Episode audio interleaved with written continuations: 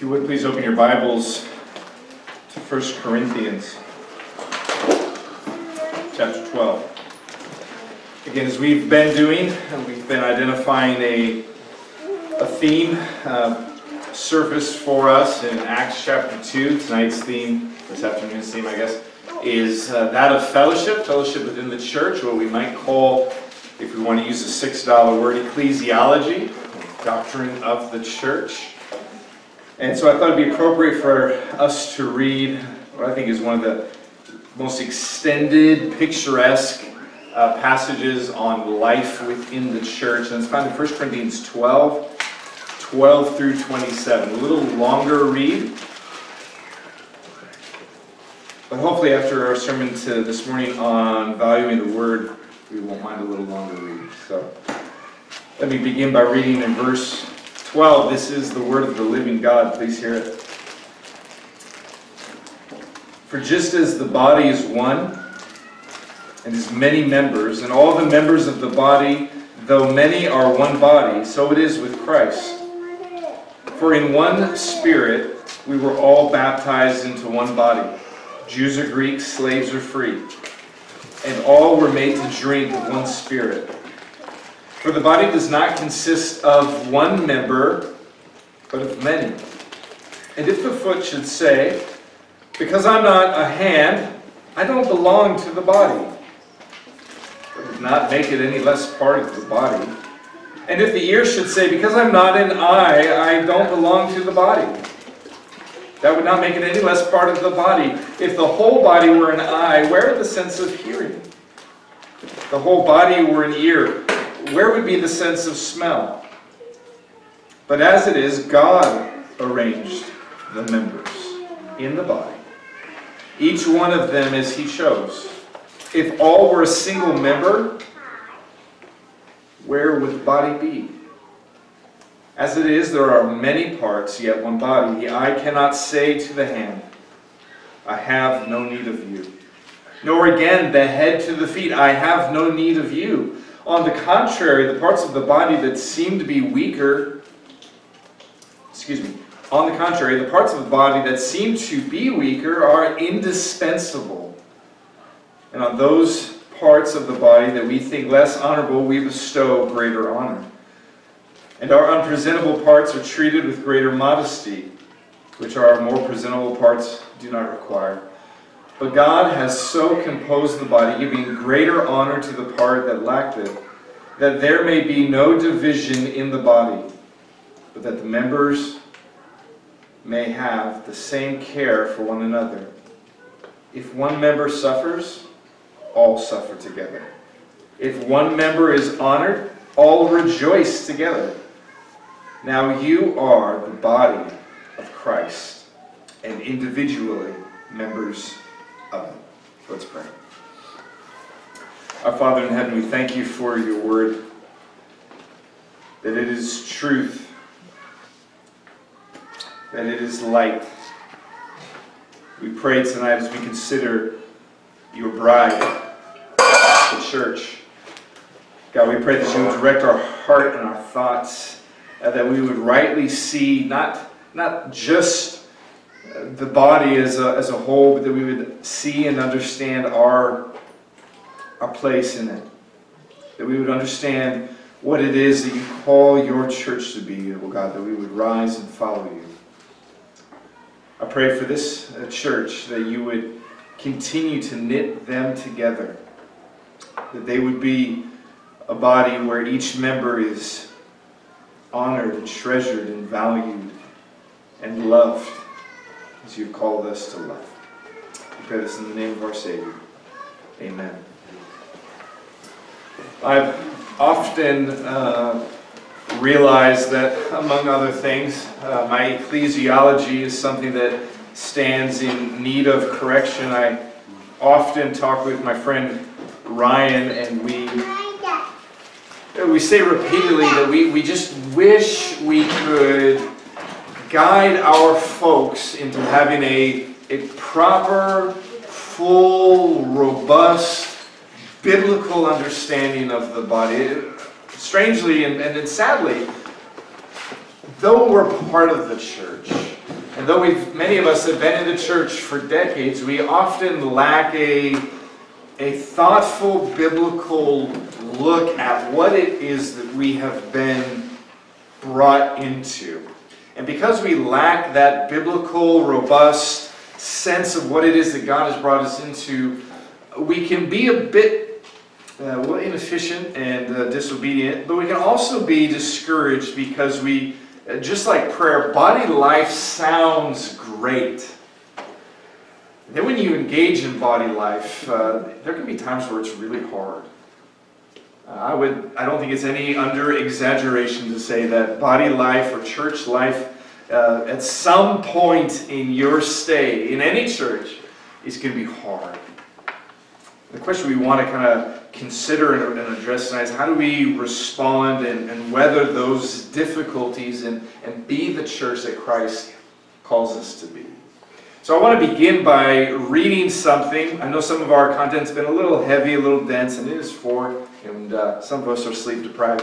So I want to read us something that, that tends toward the humorous, so it's okay if, if you want to laugh. If no one laughs, it'll be a little awkward. But um, I want to read to you a modern parable that uses the imagery of the text we just read, and while it engages in some funny puns and turn of a phrase, actually drives a very sober point home.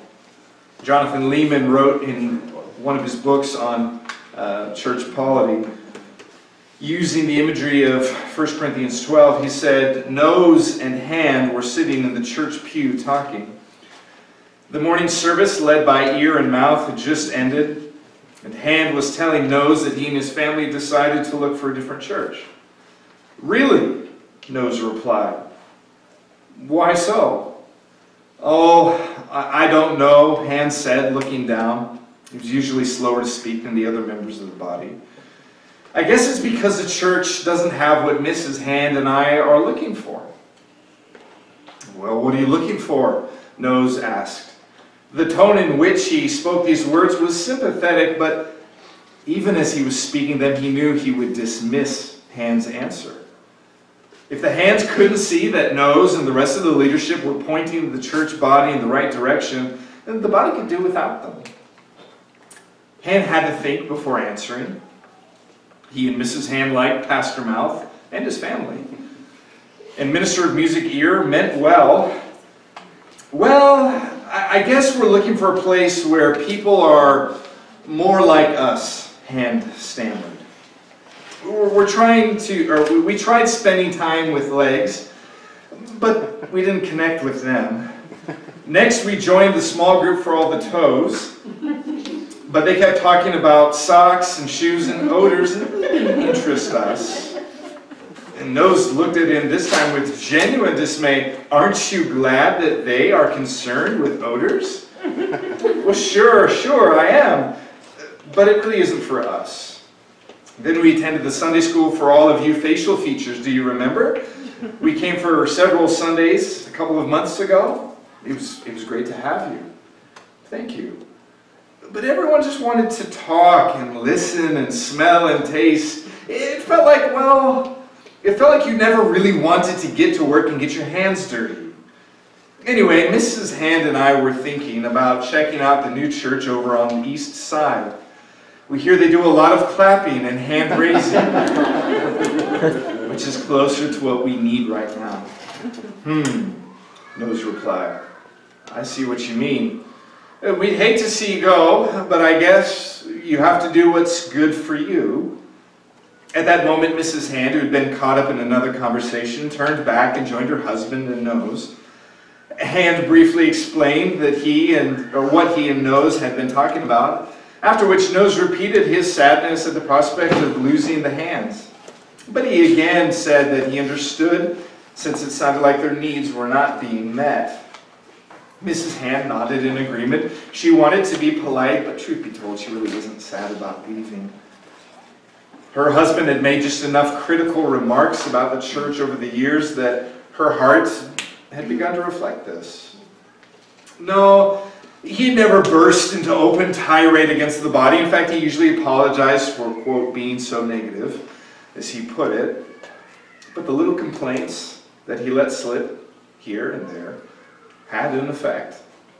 The small groups were a little cliquish. The music was a little out of date. The programs just sometimes seemed silly. The teaching wasn't entirely to their liking, and in the end, it, it was hard for the two of them to put their finger on it.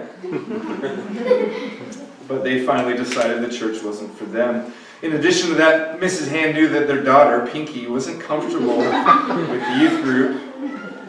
Everyone seemed so different from her that she felt out of joint. Mrs. Hand said that some, uh, Mrs. Hand then said something about how much she appreciated Nose and the leadership, but the conversation had already run a little too long for Nose's liking. Besides, her perfume made him want to sneeze. And he thanked Mrs. Hand for her encouragement. He repeated that he was sorry for their departure, then turned around and walked away. Who needed the hands? Apparently, they didn't need him. And while, uh, as someone who appreciates some a good pun and a turn of a phrase, uh, while we may laugh at that story, uh, how many times in the life of countless churches is something similar to that played out right before us. Where we see friends, or maybe we've done it ourselves, we, we begin to feel like we are just out of place, and if there's one place we should feel right at home at, it's in the people of God. I'll repeat again what I said at the beginning church life is hard, and fellowship is far easier said than done. In Acts chapter 2, in our text, we read that one of the things that the early church was devoted to was fellowship. They were given to it, they were committed to it. In fact, if you kind of pick apart uh, the meaning of, of, the Greek word there for devoted, it, it has the sense of persisting in adherence to, or being intently engaged or to attend constantly. So, so this church, these Christians were attending constantly. They were intently engaged in prayer and scripture. And maybe it surprises us that they were committed and intently engaged in fellowship. I don't know what comes to your mind when you think of fellowship. Growing up in the church, if you were to ask me to define fellowship, as a young man, I would probably say mysterious uh, casseroles and bad Kool-Aid. And food that came from various and sundry places, some of which were good and some of which were dangerous. We, we usually use fellowship to, to describe a, a meal where, where we eat together and we have awkward conversations. We talk about the weather, we talk about uh, sports, but sometimes we have to do that quietly and in the corner. And we kind of drive conversations, and sometimes, I don't know if I'm the only one who's experienced this, you can have months and months of that kind of fellowship and feel like I don't know this person any better than I did six months ago. I know their sports team that they like and are disappointed in constantly. I know which casseroles they like and dislike but I don't really know them. I don't think the scripture is saying that these folks were committed to casserole or awkward conversations. That's certainly not what the Bible talks about when it talks about fellowship. They were committed to something far more deeply biblically rooted than awkward conversations. They were committed to one another. So I want to look at that topic of fellowship and I want to break it into, I don't want to break up our, our pattern, so let's go with three headings again. And we want to pull it apart in its pieces. And the first, if you're taking notes, is this. We want to look at the principles of Christian fellowship. We want to look at the principles of Christian fellowship. Before we can talk about whether or not we are committed to it or how well we do at it. We have, we have to first understand the thing. Just like we had to define prayer and lay its foundation before we can say, like, dude, is this something that we do and how are we doing in it? We have to take apart Christian fellowship and see it in the light of Scripture. Now, the theme of Christian fellowship is, is massive in the Scriptures. But if we were to kind of boil it down, we could center it on one Greek word that's used over and over again. Not so ironically, it's used for the first time in Acts 2.42, our text. And that's the word koinonia. It essentially, we translate it fellowship, uh, partnership. It shows up in 1 Corinthians 10 and 11. And we it's where we get our word communion for the Lord's Supper. Like it, it speaks of the, the koinonia, the fellowship or the communion, this, this sharing, this interchange that happens at the Lord's table between the believer and his God and, and the believer and one another. So this word for fellowship, koinonia, means a partnership, a togetherness, a communing, a sharing, a participating. And before we can talk about how we as Christians horizontally have fellowship, uh, we have to lay the foundation first. And the foundation isn't based on my relationship with you or your relationship with me. Our fellowship as a church is based on another fellowship. It's based on another koinonia. It's based on the union that we have with the Lord Jesus Christ. So the foundation for all Christian fellowship has to start with the vertical relationship between you and Jesus Christ. 1 Corinthians chapter 1 verse 9 says God is faithful by whom you were called into fellowship. You were called into koinonia by the Father, into fellowship with His Son, Jesus Christ our Lord. So this idea of sharing, union, participating, being a, a yoke fellow or working together for the same goal and having an exchange, that begins with our being brought into Jesus Christ by the sovereign work and salvation that God has brought about. God is the one who in eternity past has called us to be his own, set us apart as his own possession, and then in, in time has brought us uh, into a place where he makes us alive by the work of his spirit, unites us by faith to his son, and it's at that point when we've been regenerated by the work of the spirit that he says you have koinonia, you have fellowship, you have partnership with Jesus. And that's, that should shock us and stun us when we consider the gravity of that kind of a statement. Do you realize that the Father, Son, and Spirit take fallen sinful people like you and like me who were God haters, rebels who were vile in every area of their life, and He has pulled us out of that, out of spiritual death, and by means of the Holy Spirit has regenerated, literally brought us to life, and by the faith and the regenerating work that the Holy Spirit works in our life, knit us or bind us inseparably to Christ to such a degree that we're called sharers.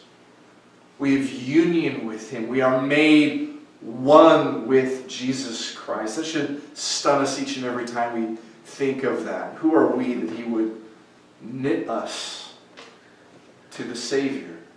That He would pull us from death and cause us to share in Christ, in His person, in His work, in all of His saving benefits. When the Spirit makes us alive, we, we literally become participants, people who, who are the receivers of this work that Christ has brought about. And there's an exchange of sorts, right? Paul captures that in 2 Corinthians chapter 5, I think, where he says that, that our sin was laid to his account and his righteousness was, is now taken upon us. And this, this great exchange happens where Christ is treated as the malefactor that I am, and I am clothed in the righteous garments of Christ. And there's this, this unity, this, this fellowship.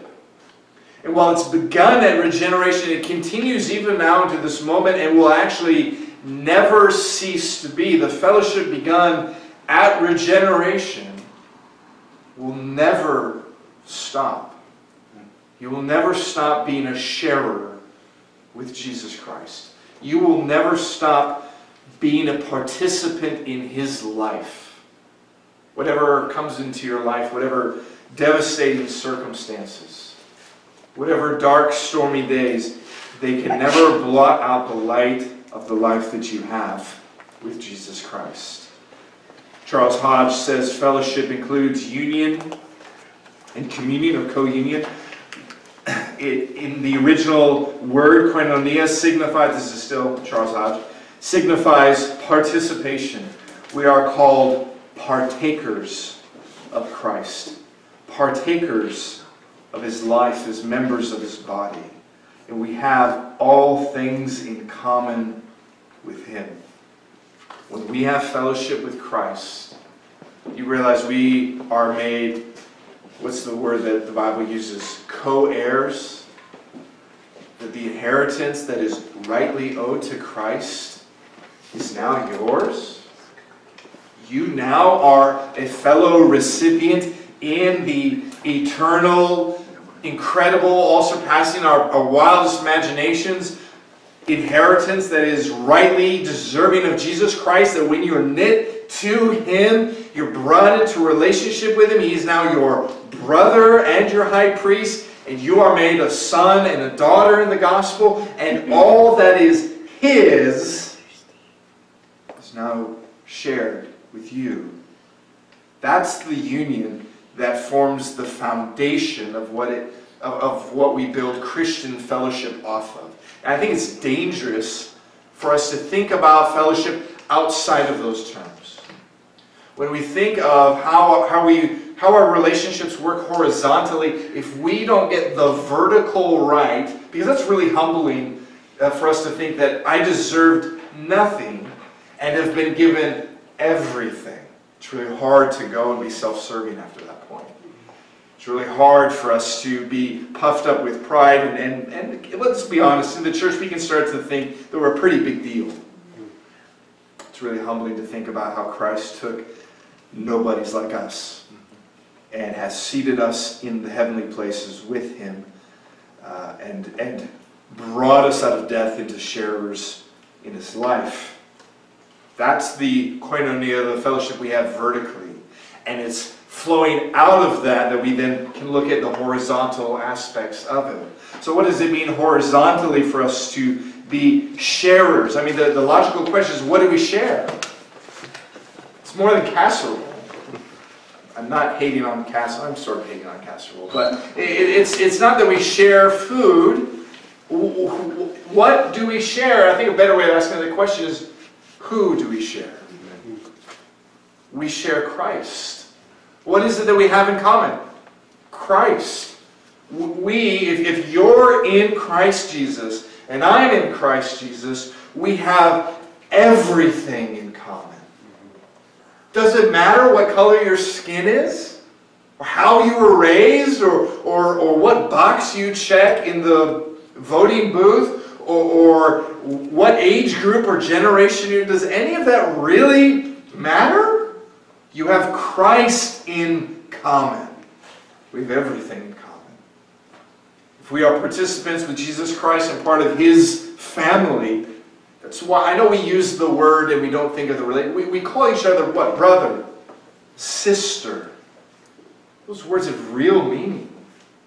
We are part of God's family. We share a blood that is not our own. We share the blood of Christ all of the language that the Bible uses is union type, or type language. It calls us, we are one bride for Jesus Christ. We are one body in Him. We are one living temple in Jesus Christ. And if we just take the body metaphor that we read in uh, 1 Corinthians 12, we are as much a part as, of one another as, as your left hand is a part of your arm as your, as your leg and knee are together. We are one in Him that by regenerating work of the Spirit and faith that binds us to the Savior, we are also then bound to all who are in Him. We are made one in the gospel. That's what Paul says in Ephesians 4. There's one body, one spirit. Just as you are called to one hope that belongs to your calling, one Lord, one faith, one baptism, one God and Father of all. This is where Paul takes his theological conclusion in Philippians chapter 2. He says, So if there is any encouragement in Christ, and he wants you to stop after each of these and ask yourself, is there any encouragement in Christ? Yeah. yes, there is. There is all encouragement in Christ. Is there any comfort that comes from his love? Yeah, that's my one comfort in life and in death. Yes, there's comfort in his love. Is there any participation? Is there any koinonia in the Spirit? Do you share with the Spirit? Yes. Is there any affection and sympathy? Then complete my joy.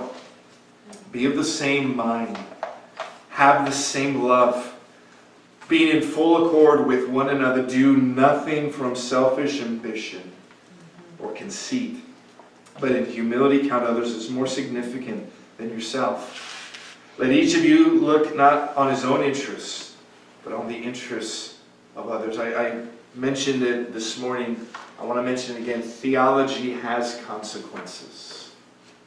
We really believe what we say we believe about salvation, that we're wretched, undeserving sinners who've been brought into eternal life and given everything, and that part of that salvation means we are inseparably knit to all the other saints who are now united in the body of Christ, that we are one body, we have one faith, one Lord, one baptism, one God. That should reflect itself in the way that we live. That should impact the way that we talk to each other on the Lord's Day and on Tuesdays and Wednesdays and Thursdays. On every day of the week, it should change the way we interact because of what we believe theologically that the gospel does. These spiritual, these spiritual realities should change the way we live. Who is your brother and sister? I mean, if you look, I don't know if you guys have pews. We have pews, so I usually say pews. But if you look up the row to your left and look down the row to your right, and you ask, who are these people that are sitting around me that, that attend the, the church that you go to? They are someone. Now, see them with spiritual reality. They are someone who have been made participators and partakers of Jesus Christ. There's someone upon whom the triune God has set his affection. They're called beloved in the scripture for a reason. Because the love of God has been so intently placed upon them that it, it defines them. They are people who God loves preeminently. They're people for whom Christ has died. They're people who, as different as they might be from us in personality and background and all that, they're people who have the very Spirit of God dwelling in them. Do you realize that? I mean, again, our theology should have consequences. We believe that the Spirit indwells the people that He, he raises from the spiritual dead, and that He comes as the sign and seal and the first fruit and the first down payment of their eternal inheritance. And so the saint with which you fellowship, and remember, the saint that you sometimes slander, they have the very Spirit of God dwelling within them. It should cause us to be very careful with how we treat one another. Any dad, I think, who has a child, especially a daughter, I think, understands this truth. Uh, you better be careful with my daughter because if you don't, you've got problems with that. Especially when they get older and young men start coming around. I've got decades, I hope, before that happens. Similar thing is true here, right? You don't mistreat God's daughter. You don't mistreat God's sons. That's the same argument that Peter uses uh, in 1 Peter when he's talking about husband-wife relationship. He tells the husband, you forget an important truth. She's his daughter you'd better be careful with her. Same truth the same is true of any believer. It doesn't matter how well loved they are, how intelligent they are, whether they're good looking, whether they're easy to be around. He doesn't predicate on any of that. Are they knit to Christ? The answer is yes.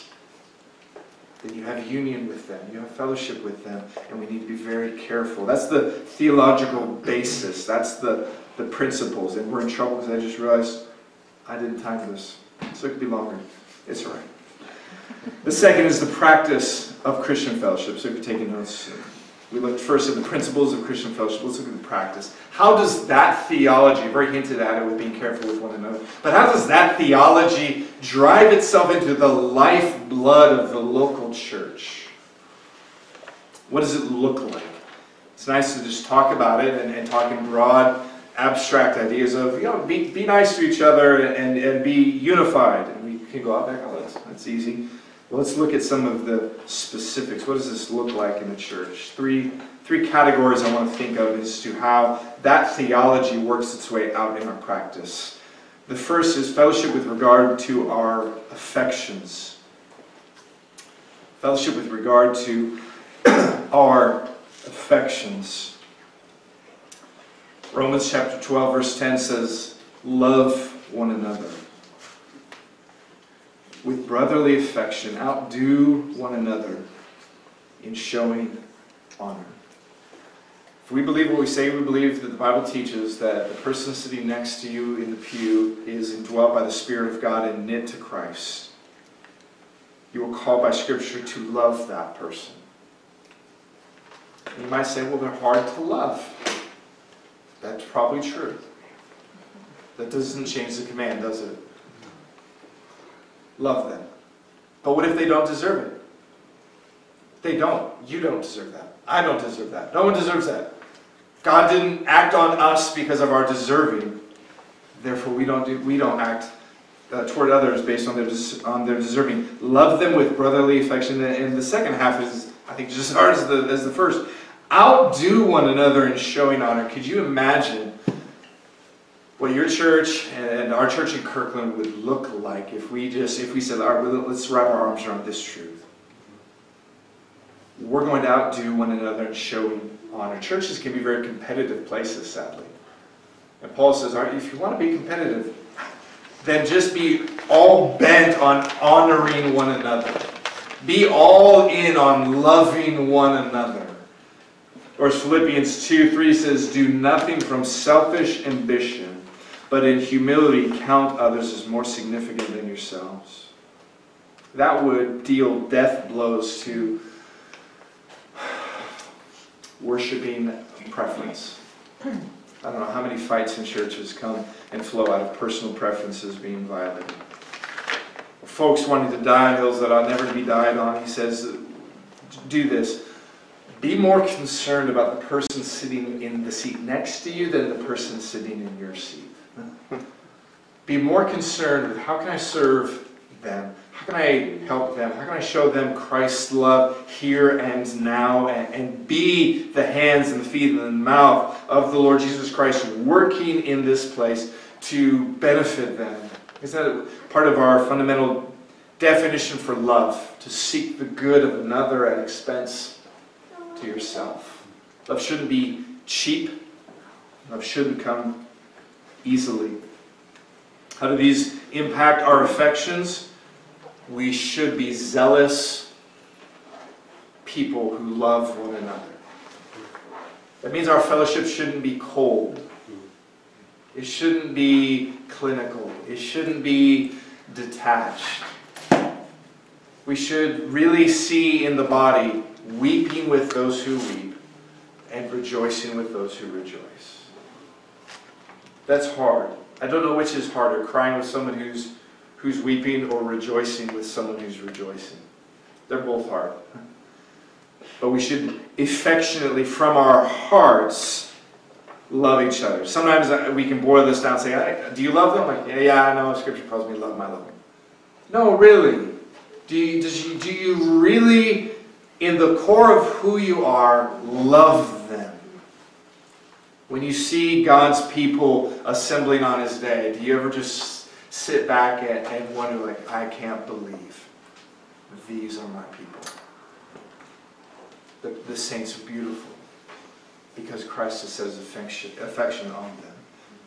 We should from time to time just be in awe that God has put us in such a body. These doctrines should also impact uh, our words, fellowship with regard to our words. Maybe this is one of the harder ones. 1 Thessalonians 5.11, therefore encourage one another. Build up one another just as you're doing. How, do, how does fellowship look in the use of the mouth? It looks like a people who are devoted to encouraging each other, to building each other up in the Lord Jesus Christ. God gave us, I, I walk this through with my six year old often. Why did God give you a mouth? To praise His name and to build up His people. That's why you have a voice.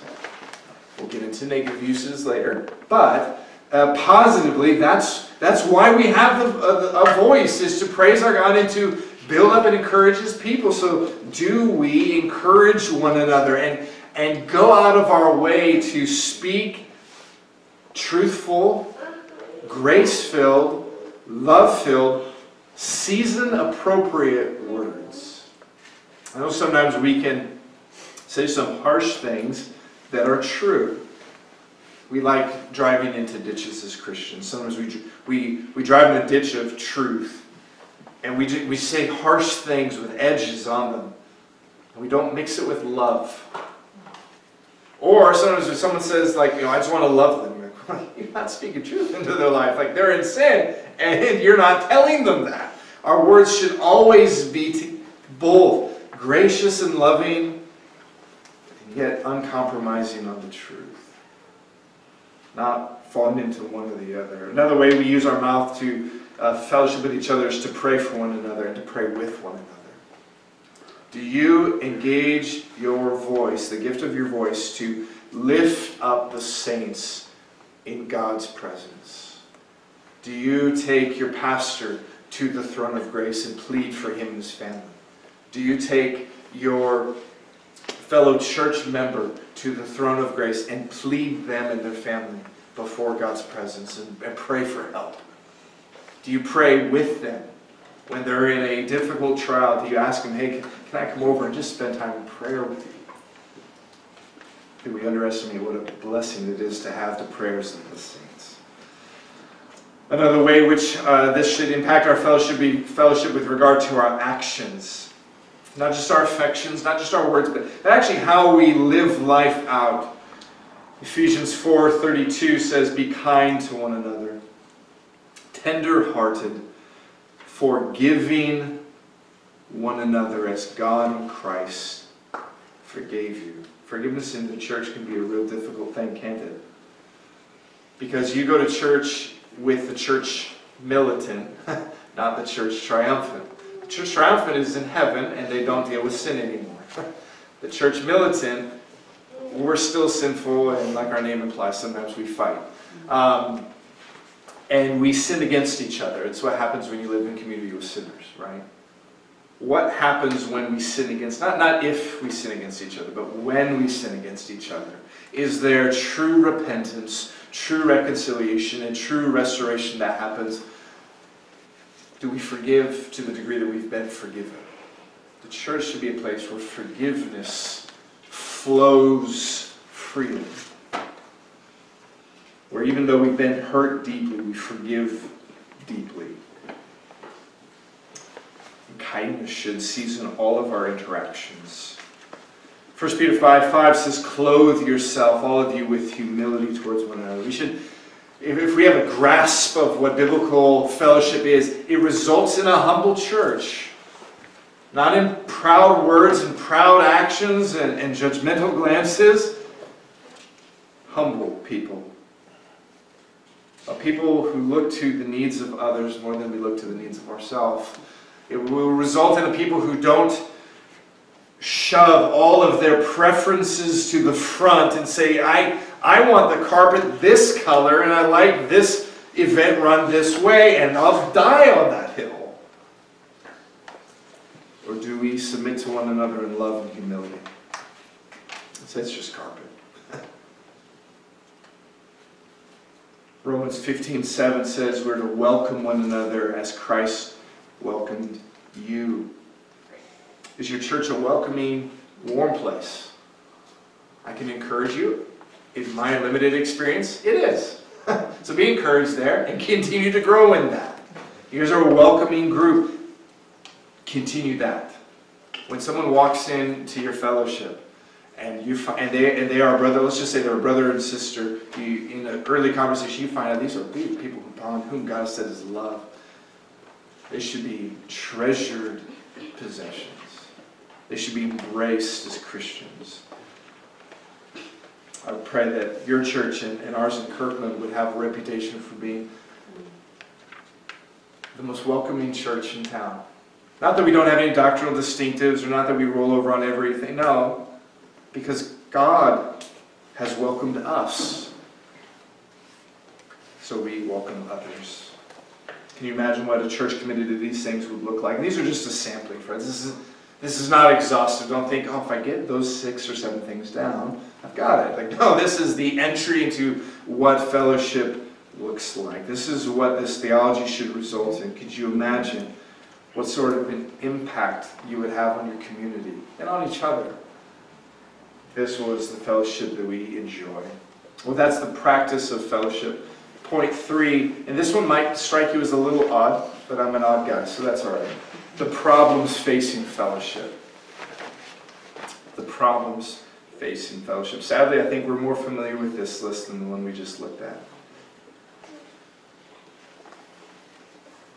Fellowship is a beautiful treasure that when it is lived out rightly in light of our horizontal relationship with Christ, and that works its way out into our, our vertical with Christ and horizontal with each other, it can be a marvelous, beautiful, uh, some of the sweetest things in your life. It's also very fragile. It's very easy to do damage to your relationships with each other. It's really easy to tear at the fabric of fellowship. So I want to look at, again, uh, it, it, might be an odd way of organizing thoughts, but uh, how, how or what things do we do that destroy or poison or attack fellowship? So let's look at, let's just reverse the list that we just looked at, point for point. Fellow, or destructive tendencies in our affections. Withhold love from one another, and you will do destructive damage to fellowship in the church. Be guarded. Be closed off to your brothers and sisters. Be real slow to let anyone in and only let them in when they, they earn it. Again, sound bites like that would get me in trouble if anyone were ever clip that down. I'm saying don't do that. That's a destructive tendency so often in the church, uh, we think, well, I don't hate them. That's good. Do you love them? No, I'm really guarded. That is also destructive and damaging to the body when one member is very resistant to others. Sometimes we just turn uh, some verses around and rearrange the order of the words we rearrange what Paul says in Philippians 2 3. And, we, and the way we quote it to ourselves is, and at least in our actions, is consider others as less significant than yourself. Consider others as less significant. Consider what they are going through. Consider where they're at. Consider their input. It's just less important than what you think. This is our natural setting. Like this, this is normal in my mind, right? Like this is how we as simple people interact.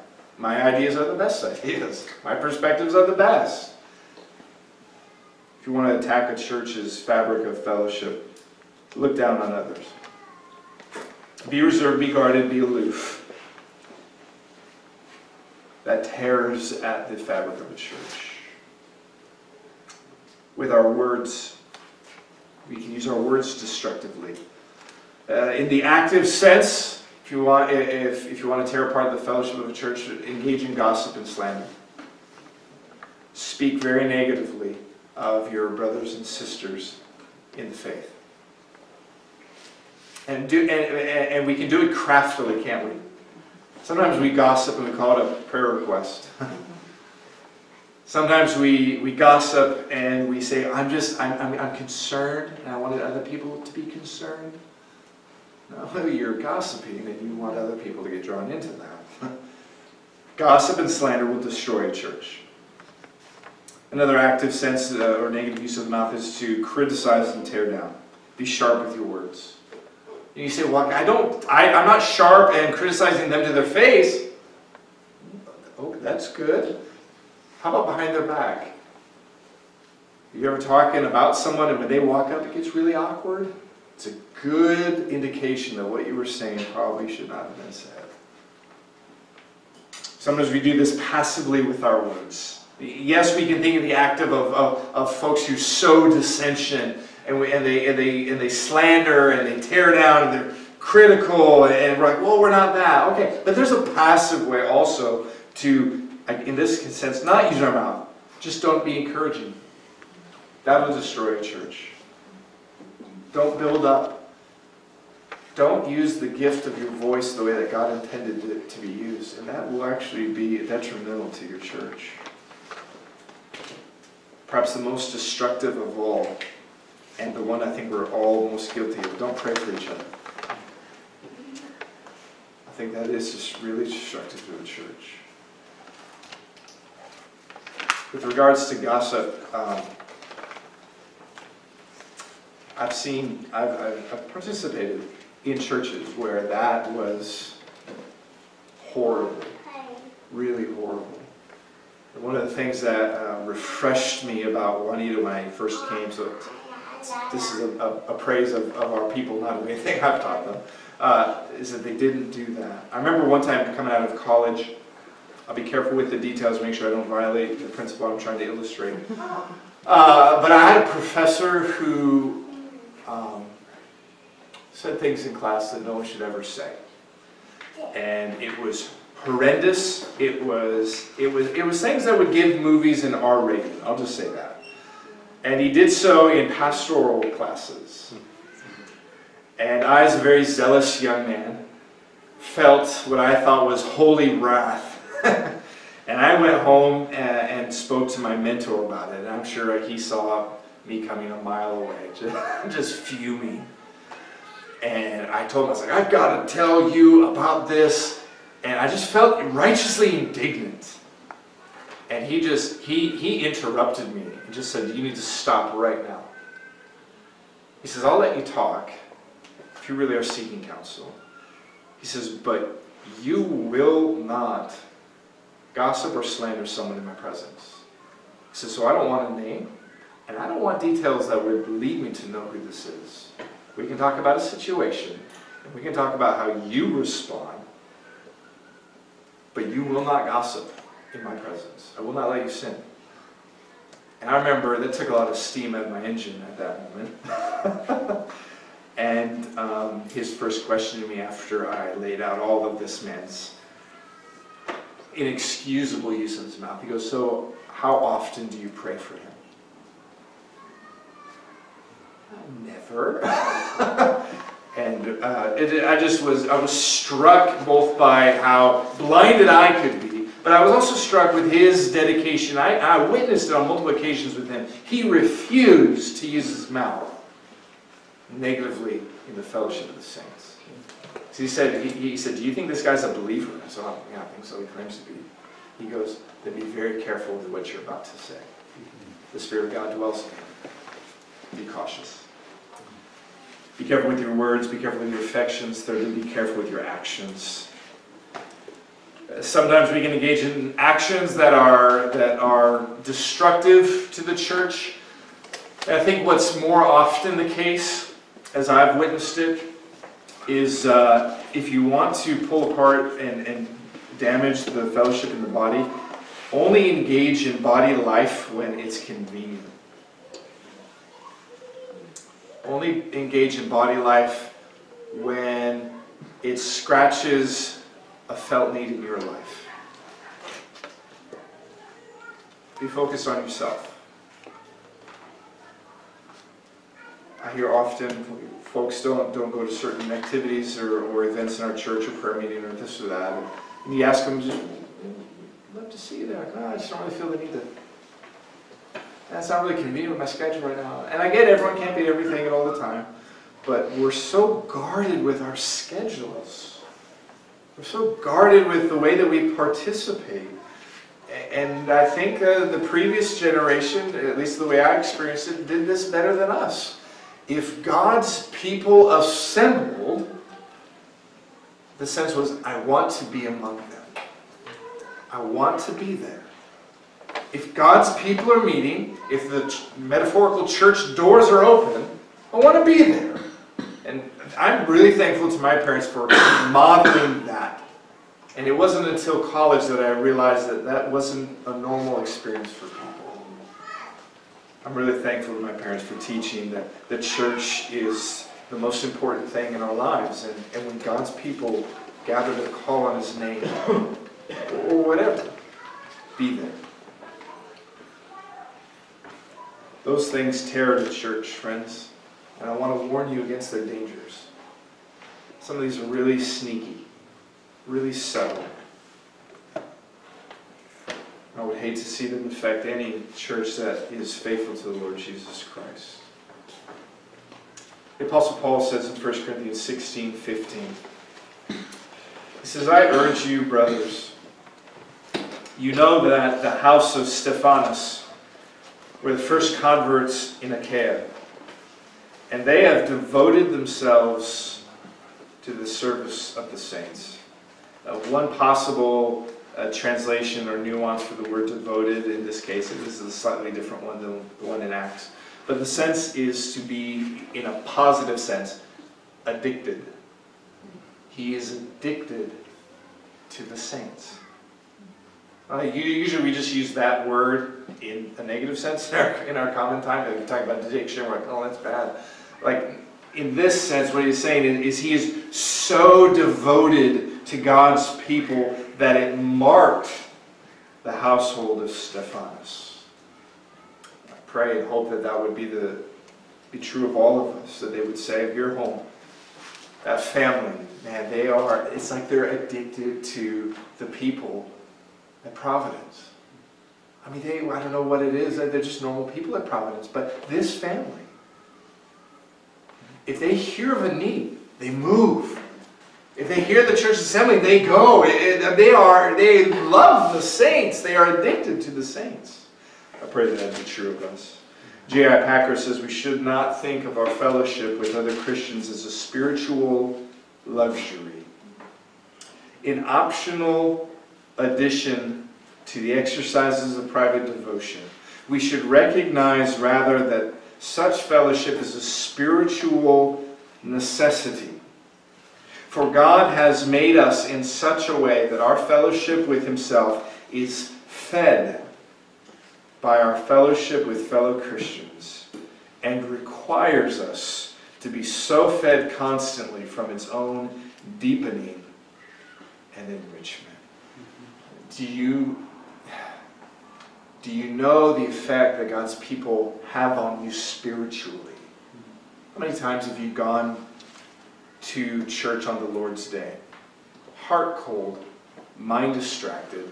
If you were honest with yourself, you don't want to be there. And you see the saints assembling, and your heart's warmed.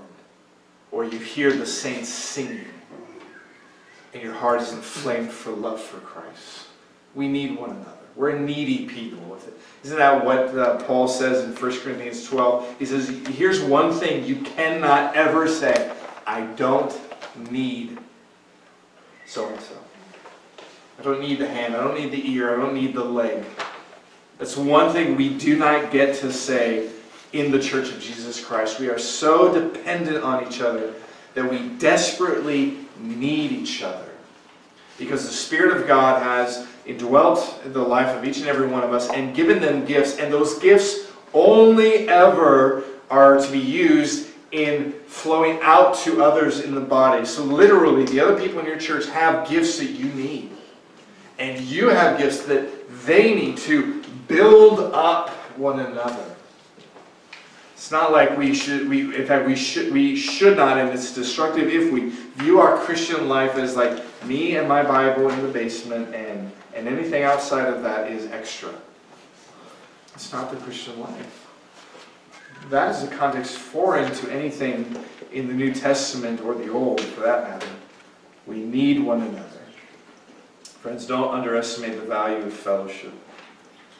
Don't take it for granted. And don't underestimate its fragility. It, it, it, needs to be nurtured and grown. And when you find it, you find a church like this that experiences that, devote yourself as access to not just participating, but to build and grow that fellowship. So that those meal occasions, we're not talking about the weather and sports. We're digging into each other's lives and encouraging other. Those moments where we're around food, we all love food. But is it really about the food at that moment? Or is it sharing life? Is it sharing struggles that parents have with their kids and, and as another parent just saying, I'm in the trenches with you. Stay faithful. Stay on target. Is it uh, life circumstances where we see a brother or sister suffering? Sometimes you go in and, you, and they need truth spoken into their life. Sometimes they just need a brother or sister to put an arm around them and, and to say, I'm here for you. I want to walk this valley with you. I want to weep with you. Sometimes we need to celebrate with each other the birth of a child or an accomplishment in life. We need one another to rejoice with. So some, to sum it all down, love the brethren because and flowing out of the way in which God has loved you. Let's pray. Father, knit our hearts closer together. I praise you and I thank you for what I've seen even these past two days in this church. Lord, you are working these truths out among this people. I see people that love you and love each other. I pray that you would only increase that. I pray that they would have a love that is so otherworldly that, as our Lord said in John 13, the world will know that you're my disciples by the way that you love each other. God, I pray that the, the, the way that the members of Providence love each other would be their greatest evangelistic apologetic. That as the world and others see the way that these saints selflessly love each other, that they would say, that isn't natural. That's not normal. Their gospel is real. Father, I pray that you would encourage them. I pray that you protect them. Protect them from the things that destroy fellowship and tear at the seams of our unity. Protect them, I pray, O oh God. Cause them to flourish. Cause them to be lovers of the brethren. People who outdo one another in honoring each other. A people who use their mouth to build up, their hands to help, and their hearts to love. I pray this in our Savior's name. Amen.